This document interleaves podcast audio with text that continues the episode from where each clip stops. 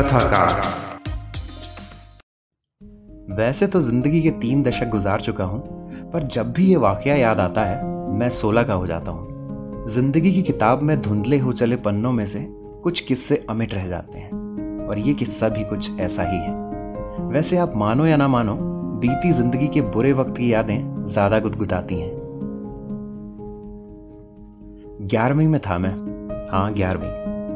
Board exam से ठीक एक साल पहले, जिसके लिए किताबों में उलझे रहने वाले प्रकांड पंडित कहते हैं first year is not the rest year सुना तो होगा आपने कभी ना कभी, पर मुझ जैसों को ये सब दकियानूसी लगता था। हाँ हाँ जानता हूँ, बोर्ड है। दसवीं भी तो निकाली थी क्रिकेट खेलते खेलते।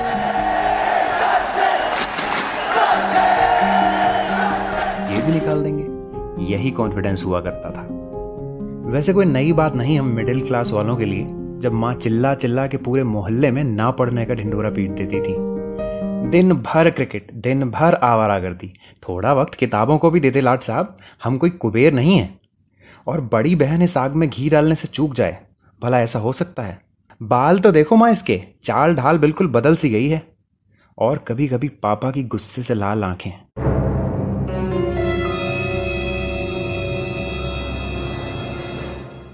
इनको डराने के अलावा कोई काम नहीं है क्या? मैं बस कुड़ के रह जाता था। माँ मेरे क्रिकेट के पीछे पड़ी रहती थी और मैं नेहा के। मोहल्ले का चाँद कहते थे उसे। मुझ जैसे सैकड़ों थे पीछे उसके।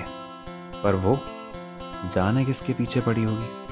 खुशकिस्मत तो बहुत होगा। वैसे रोटी, कपड़े और मकान की चिंता ना सताए तो फिर इश्क पनप ही जाता है। हाय वो भी क्या दिन थे। पाँच महीने क्रिकेट की गेंद और नेहा के लिए चेहरा चमकाते चमकाते निकल गए।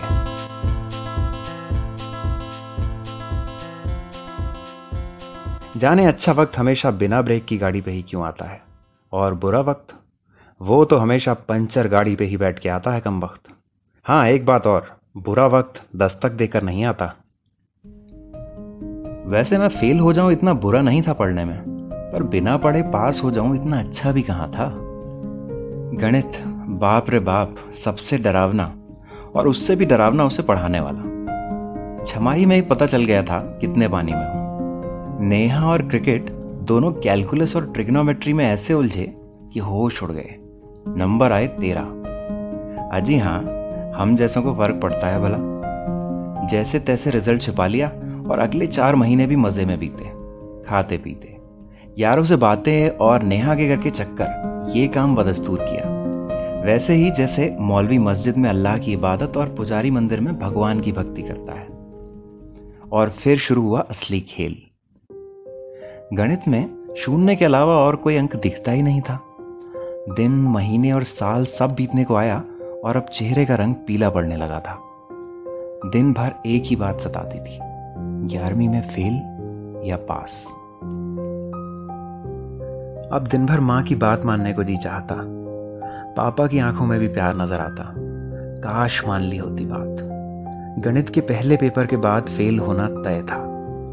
एक छुट्टी में क्या खाक तैयारी करता दूसरे पेपर की? आज भी याद है, मन कितना भारी था। मन हुआ था माँ से लिपट के रो दूँ और कह दूँ, माँ, मैं शायद पास ना हो पाऊँ। पर इतनी हिम्मत थी ही नहीं। आज भी सोचता हूँ, शाम को जाने पिताजी ने कंधे पे हाथ रख के क्यों कहा था? डर मत, कुछ नहीं होगा। अगले पेपर की तैयारी कर, पास हो जाएगा। उनके शब्द थे जो आज भी नहीं भूला। जाने कहाँ से क्या ताकत आ गई? पास होने की ताकत। बुरे को अच्छे में बदलने की ताकत। हार को जीत में बदलने की ताकत। ज़िंदगी के वो छत्तीस घंटे किसी रेस्क्यू ऑपरेशन से कम नहीं थे। खुद को बचाने का रेस्क्यू ऑपरेशन। एक पुरजोर कोशिश कि जैसे अगर ग्यारहवीं में फेल हुआ तो ज़िंदगी में फेल हो जाऊँगा। रिज़ल्ट के दिन मैं नहीं गया था।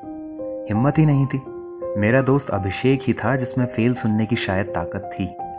वही गया था। मैंने उससे कहा था, भाई, बस साथ मत छोड़ना, कभी अगर अलग भी हो गए तो। याद है मुझे, मैंने फ़ोन किया था उसके घर।